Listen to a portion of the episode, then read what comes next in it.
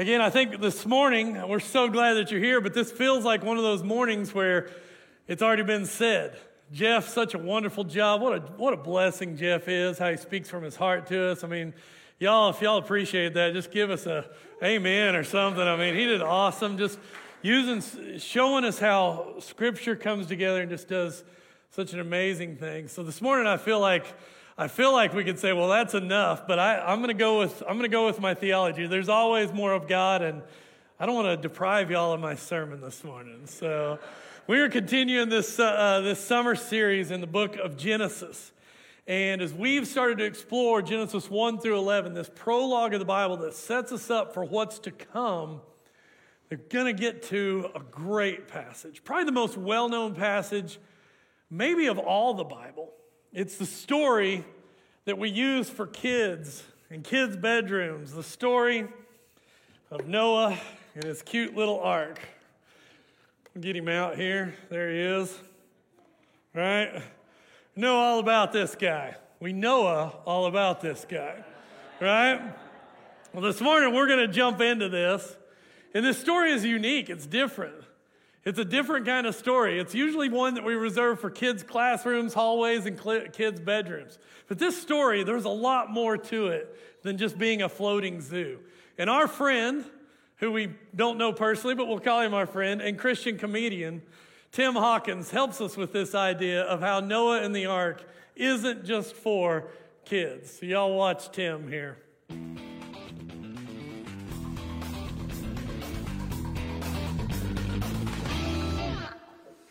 Come on, man. There's some beautiful stuff in the Bible. There's some stuff in there you got to admit it's not what we can call family friendly. Think about it. There's a reason you don't see some of those illustrations in the Precious Moments Bible. You don't see Cain and Abel in the Precious Moments. The, oh. Isn't that precious? So I'll never understand parents who will paint Noah's Ark on their kids, little kids' bedroom walls. It doesn't make sense. Noah's Ark's a great story, but it's just out there, man. It's like, Daddy, what are you doing? I'm painting Noah's Ark on your wall, sweetheart. My favorite story. You know where God sends a worldwide flood to kill every living thing? Yeah. I love it. It's awesome. Hey, grab a brush and paint some screaming people on that rock for me just to make it real. It's going to be great. Look in the baby's room. I painted the stoning of Stephen. You're going to love that. those birds, no, those are locusts coming to kill you. Thank you, Tim. We appreciate that. But Tim has a point. If you were to read this story for the first time without any framework, and get into Noah in this epic story of the flood, which is the largest story in the prologue to Genesis. It goes from chapter 5 with Noah's birth to 6, 7, 8, and then ends in the first half of chapter 9. It's this long story, but without any framework. It's bizarre. Without any understanding and context of what this story is about, it seems violent and difficult a deluge that kills every living thing on earth. Well, this morning we're going to take a look at it. We're going to look at it a little bit different because this story does have a framework. Just like Genesis 1 and 2 is a certain genre of writing, so is Noah and the ark. It's an ancient form of writing called flood narrative. Flood narrative was common in the ancient world. In fact, there's a lot of flood narratives, but flood narratives for us are probably most akin to what we would call urban legends. Now, don't hear me saying I don't think and believe in the historicity of the story of the flood. I'm not doubting the trueness of what happened. But an urban legend is unique in that it helps us to think about our world in a different way. And every town and village and city has urban legends. I grew up in the Oklahoma Panhandle, and we had an urban legend in Hooker, Oklahoma about Christmas Eve and birds and birds singing to the dead in the trees on Christmas Eve at the cemetery. And they were there. I don't know why they were there, and they were really loud, but it was creepy. Now, Canadian has all kinds of urban legends. right? Whether it's Mary B. Isaacs haunting the middle school, right? And there's all these ridiculous stories of people seeing things at the middle school. Anybody had a sighting? I don't know, right? Or whether it's the glowing gravestone out at the cemetery, which is really just a streetlight reflection onto a shiny headstone, but we all want to believe, woo! Or the one that I've heard stories on. I asked about this this week for people that grew up. Uh, what's the, the bridge out by your place, Rick? the bridge, uh, Red Deer Bridge, or it's called Goat Man's Bridge. And all the teenagers believe in this story of if you go and park your car in the middle of the bridge and put your keys on the car and then go back and sit in there. How many of y'all have done that in Canadian? Just show of hands, real quick. Come on, I, hi, I know you have. Barry's done it. Barry, have you done it in a church van? Okay, all right. All right, well, these urban legends, they, they, they help us get a sense of, of our world. They're passed down generation to generation. And in that way, they're similar to a flood narrative. Because a story like this that we're going to get into today is passed down to give us a sense of meaning of who God is like. See, the ancient world was full of flood stories, all kinds of them. Most of them that even predate by writing period Noah and the flood. That may bother you a little bit.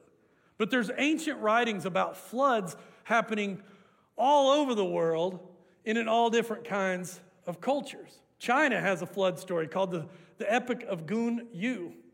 I'm going to butcher these names, by the way. India has a story of Messiah, a man who saves plants and animals from a great waters that came on India. Even as far north as Finland, there's an ancient story that goes back thousands of years about a man's name that I can't pronounce, but I'll give it a shot. Viman, whatever, something with a V. And he heroically survived a flood.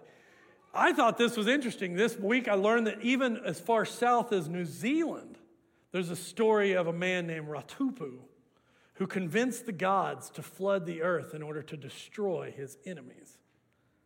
But the most famous of these, outside of the biblical story of a flood and Noah, is a story from ancient Mesopotamia. It's a story called the Epic of Gilgamesh. And I'm going to tell you the story just really fast. I am going to probably mess it up a little bit.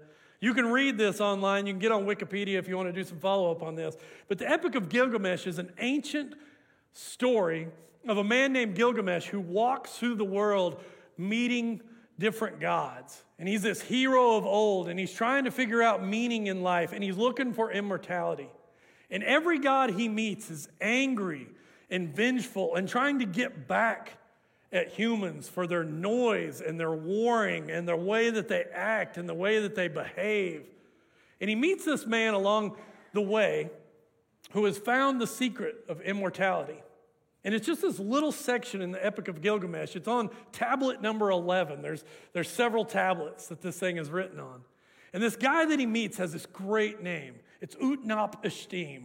Great name. Parents that are pregnant out there, if you want a unique name, you know, that's kind of a deal right now. Well, I just want to pick a name that nobody else has. I just gave it to you. Utnapishtim, right? Utnapishtim Perkins. That's great. Should have gone with that. Your kid won't be able to spell their name until they're 18, but that's cool, right?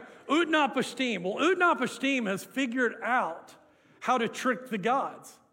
Utnapishtim tells Gilgamesh how he has found immortality because he learned of the plans of the god of thunder. In the story, the god of thunder and lightning is super angry. He's very vengeful and he's trying to kill all of humanity. It's mostly because he can't sleep because they're up at night and they're noisy.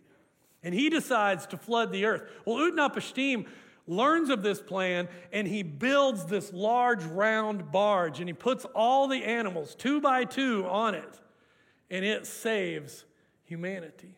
It has so many parallels to the biblical account of Noah, except there's a difference. Utnapishtim is not righteous, he tricks the gods. And the gods are not good, they are evil. And Utnapishtim is not friendly. He tricks his neighbors into building the boat with him and then watches them in victory as they drown. It's a story of violence. Now, it's important that we bring this up because this tells us something. If there's these ancient stories of floods, this gives us a framework for how to understand Genesis 5, 6, 7, 8, and 9. It reframes it from just a story that we take for granted or we treat it like a fun floating zoo, but when we dig deeper, we see that there's something going on. It tells us, for one, that if there's all these flood narratives all over the world, the flood did happen, right? That's very interesting. But even more important to our study is this the author of the book of Genesis is Moses.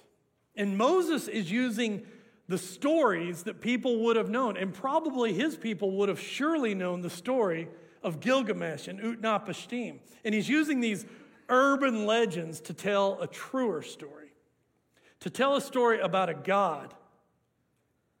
The Epic of Gilgamesh is a story that I said was from Mesopotamia.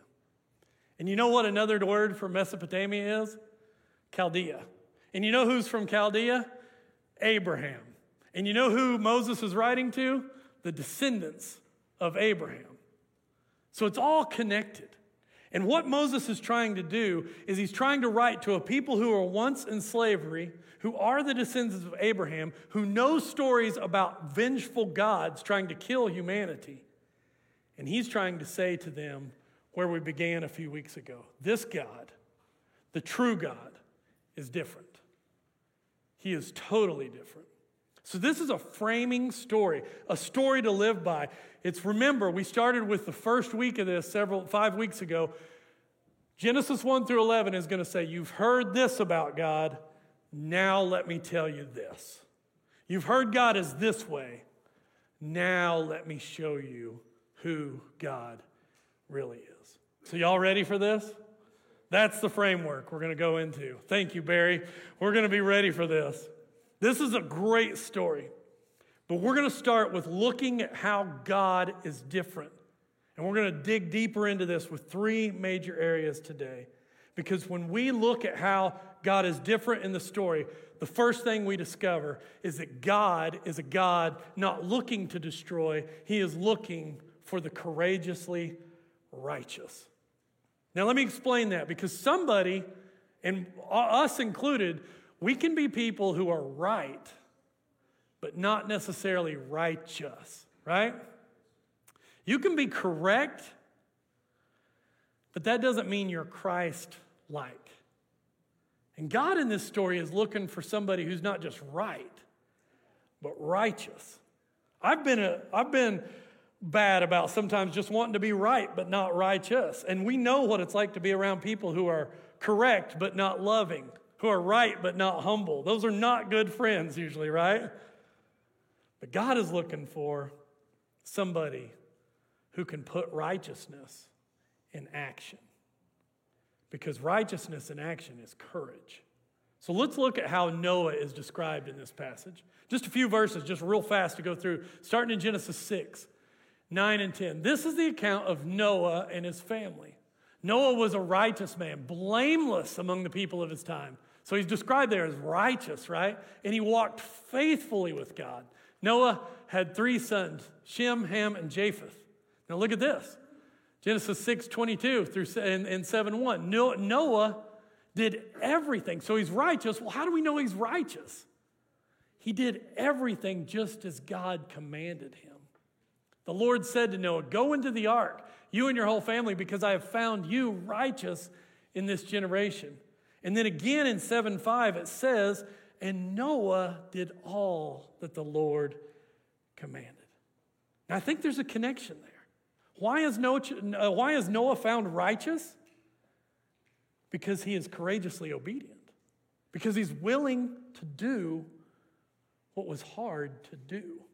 He's a man who is setting himself apart through his obedience.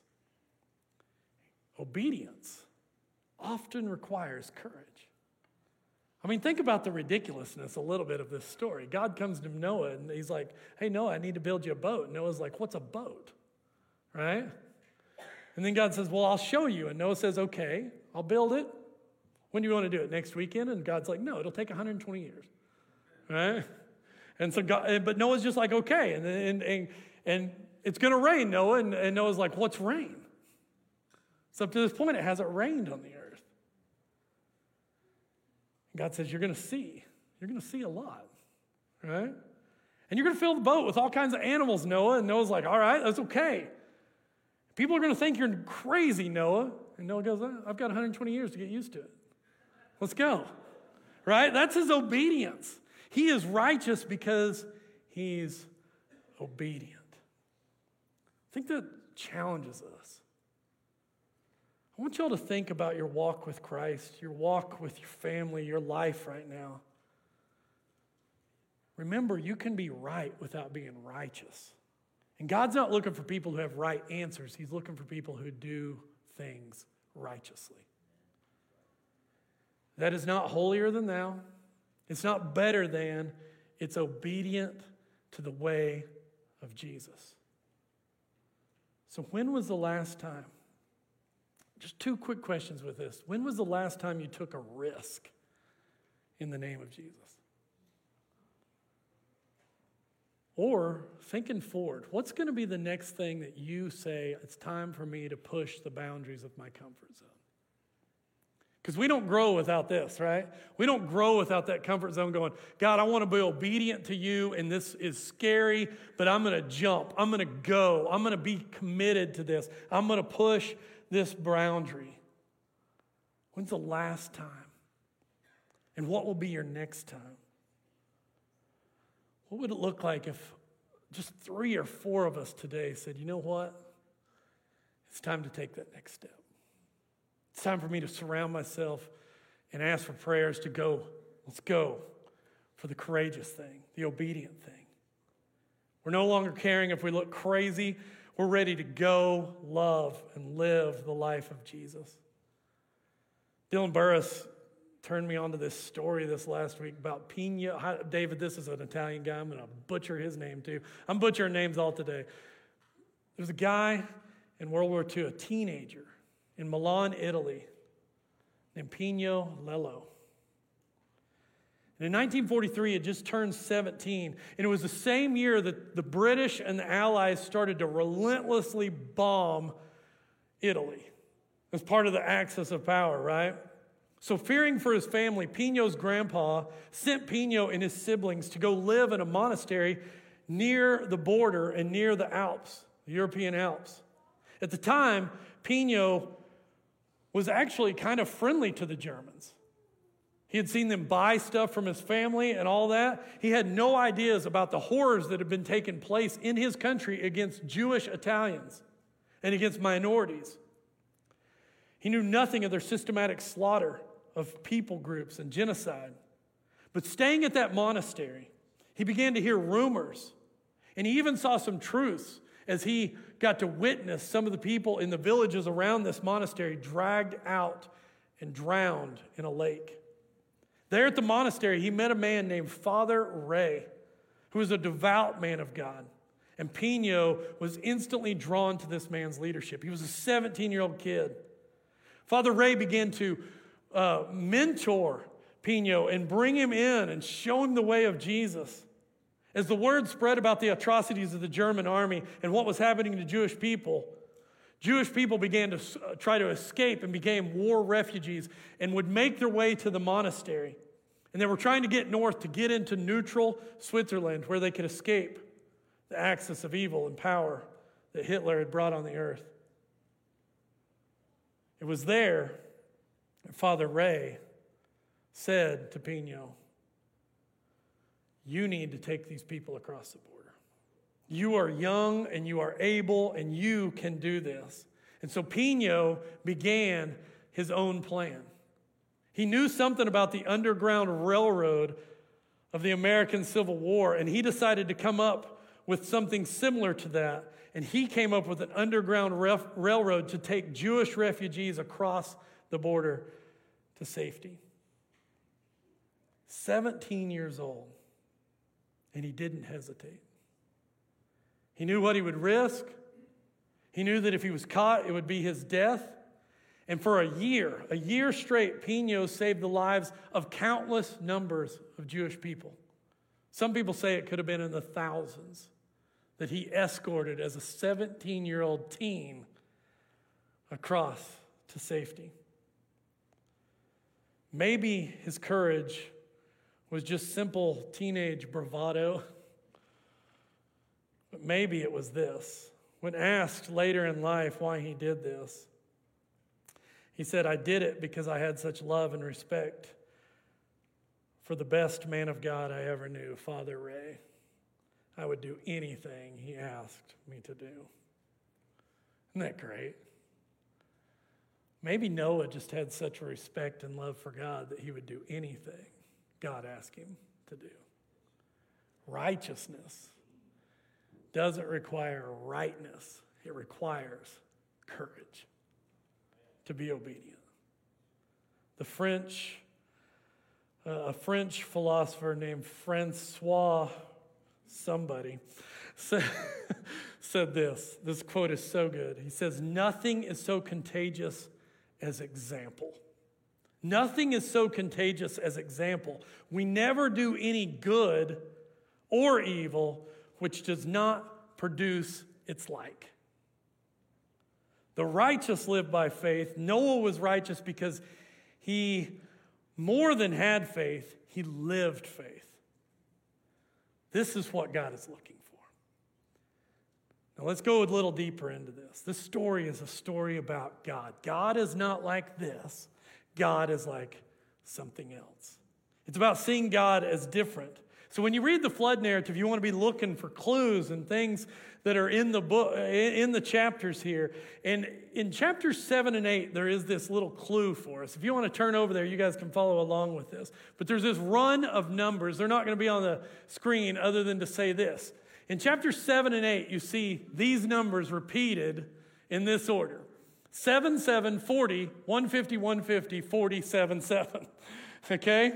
Now, let me show you how that works in the text because this will see you come alive. Because in the middle of these numbers is something important about God. So in chapter 7, verse 4, God says, Noah, it's going to rain in seven days. In chapter 7, verse 10, the text says, after seven days, the flood began. In chapter 7, verse 17, it's going to tell us that the flood continued and the rain continued for 40 days. So there's 7, 7, and 40. Then in chapter 7, verse 24, it says the waters from the flood rose for 150 days. Then we get to chapter 8. In chapter 8, 3, the text says the waters receded for the same number of days that they rose 150 days. Then in 8, verse 6, Noah opens a window. This is, he's doing something with creation. He's letting light into the room again, right? And it says that he opened that after 40 days. Then in 8:10, Noah sends out, he waits seven days, and then he sends out a dove. And then in 8:12, we have the final seven, where he sends out another dove, and it doesn't return because the worth, earth, worth, the earth is ready to be re-inhabited. 7, 7, 40, 150, 150, 47, 7. Now, if you're like, Jake, you're confusing me, all you need to know is this. In the middle of all those numbers, Right in between the two 150s is this verse, and it's the key to the whole story. But God remembered.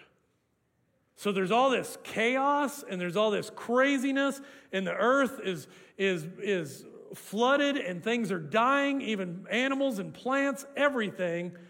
But then there's this phrase God remembered Noah and all the wild animals and the livestock that were with him on the ark, and he sent Genesis 1, guys, you ought to hear Genesis 1. And he sent a wind over the earth, and the waters receded.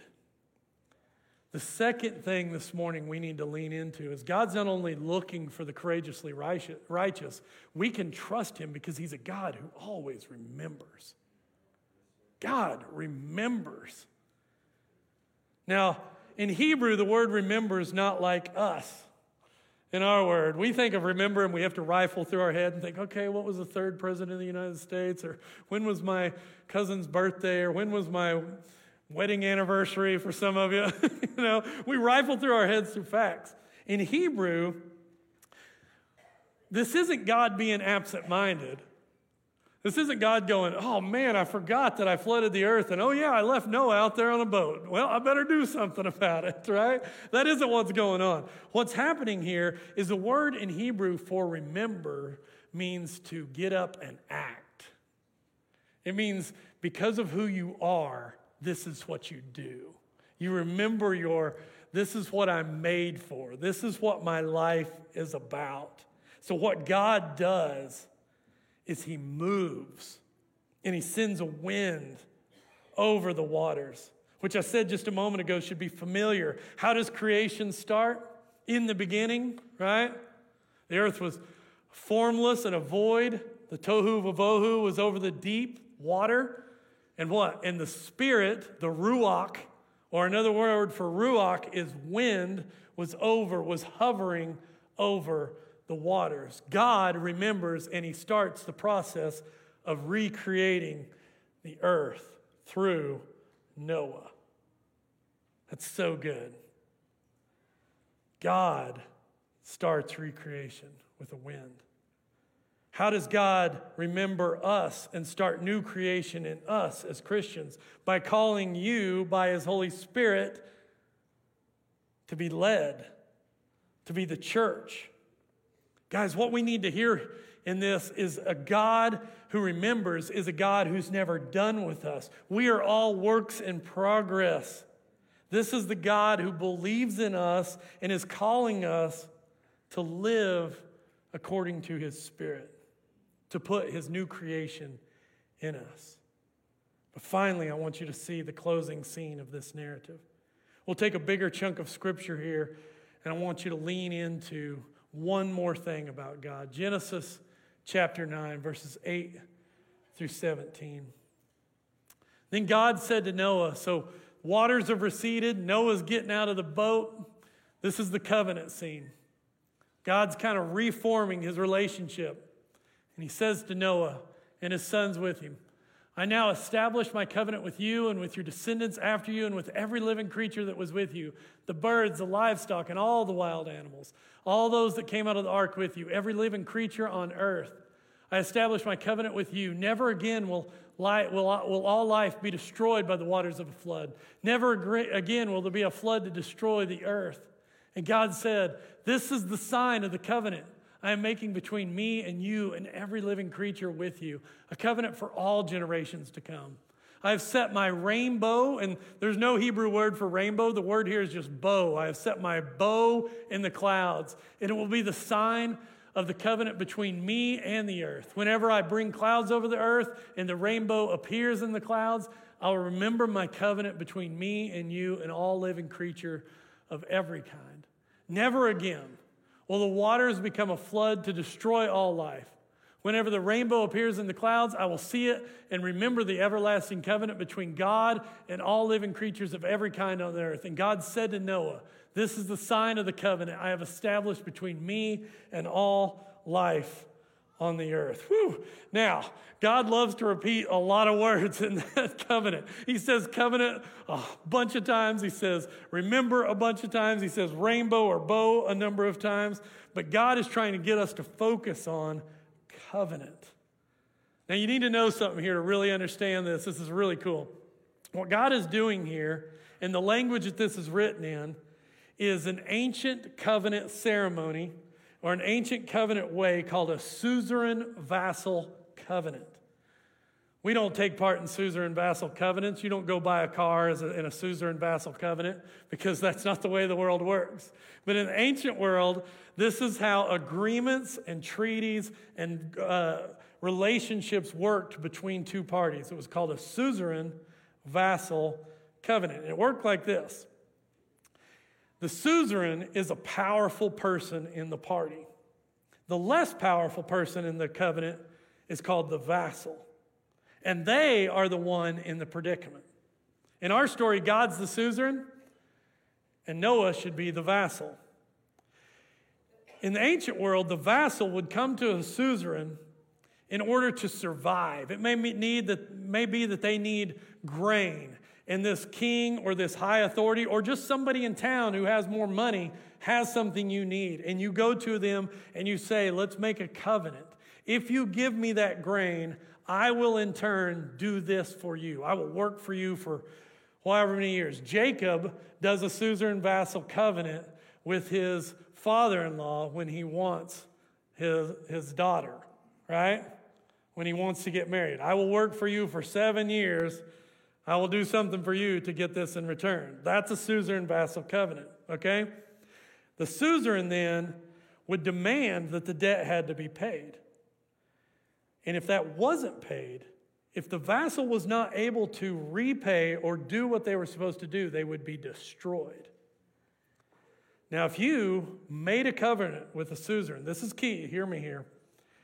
The vassal, the vassal was the one that kept the sign of the covenant. You would write the covenant on a tablet or a rock, or you would, you would say, okay, this, this cool looking thing right here, I'm going to take it home so that if the suzerain showed up at your house and had forgotten that they had a covenant and said, I'm here to knock this place down, you could say, whoa, whoa, whoa, we've got a covenant. I want to show you the sign of the covenant. I want to show you the rock that we signed together. I want to show you whatever it is, this wooden thing we made, whatever that could be. That's how a suzerain vassal covenant worked. But what do you see in this passage? What do you see that's different about God? God's clearly supposed to be the suzerain. He's the one with power. Amen? But he is also in this the one who puts the sign in the clouds. Now, don't miss this little detail. This is so important. God makes the covenant, He remembers the covenant, and He keeps the covenant. He doesn't ask Noah to do anything. God says, I'm the suzerain, but I'm going to make the world better on your behalf. I will put my bow in the clouds. And many ancient people believe that the bow is actually supposed to represent a weapon.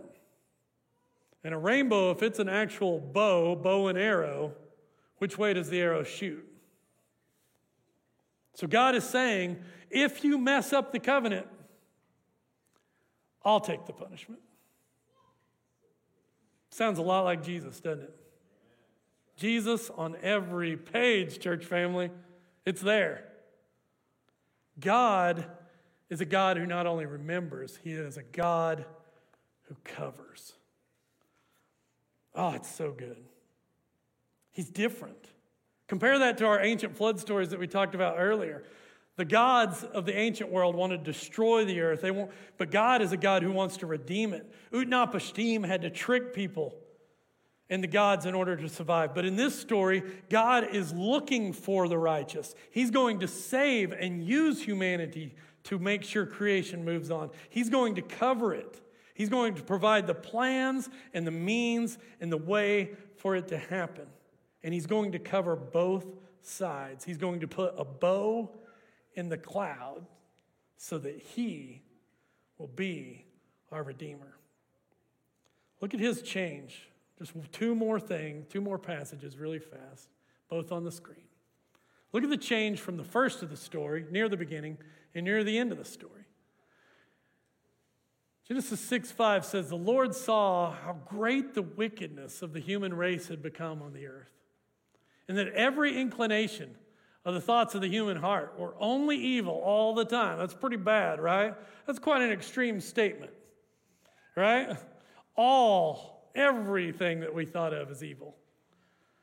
And then at the end of the story, you get this phrase Never again, God says, will I curse the ground because of humans, even though every inclination of the heart, of the human heart, is evil from childhood. And never again will I destroy all living creatures as I have done.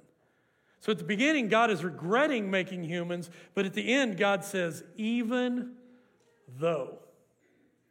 Guys, grace upon grace upon grace is in the Old Testament. We just don't read it right. We miss it. Even though we're selfish, even though we are evil, even though we have inclinations in our heart that turn ourselves from God, even though we make a mess of things, God says, I will make the covenant, I will remember the covenant, and I will complete the covenant. I will give you my son if that's what it takes. He will redeem, and He will make all things new. Y'all like that story? Yeah, it's good. It's so good. This is who God is. I want to close with this. We'll be done. Somebody said I in our 20s and 30s class, which I'm not supposed to be in. I'm not 20 or 30. They said this morning I didn't teach, Coleman Bentley did, and Coleman did a great job. And they said, Wow, we got out early without Jake preaching. And I said, I'm going to make up for it in my sermon. so I apologize if I'm doing that. But, guys, I also want you to hear this. This story is our story. God looks at the earth in this story and goes, Man, the whole earth is full of evil. And He covers it in water, and new creation springs up. When we realize our distance that we create between God and ourselves by our sin, God's answer to that is the same answer. It is, I will cover you in the blood of Jesus. And all that that's in you that is not of me will be washed away. And when you raise out of those waters that we call baptism, new creation starts in you. Holy Spirit blew over new creation in Genesis. In baptism, the Holy Spirit enters into us, and new creation begins anew. Now, tell me baptism isn't important. It's in Genesis chapter 6. isn't that cool? And we don't do it because we're de- we're, we demand it. We do it because we want God to work anew in us. Because we want Jesus. So if you need that today, we're here for you. God covers you up. If you need to start over today, if you need to start fresh, let's do it. We're ready. Let's go, as the teenagers say. Let's go, all right? And let's get in with this God who redeems and remembers and covers us. He is so good. Let's stand together and sing.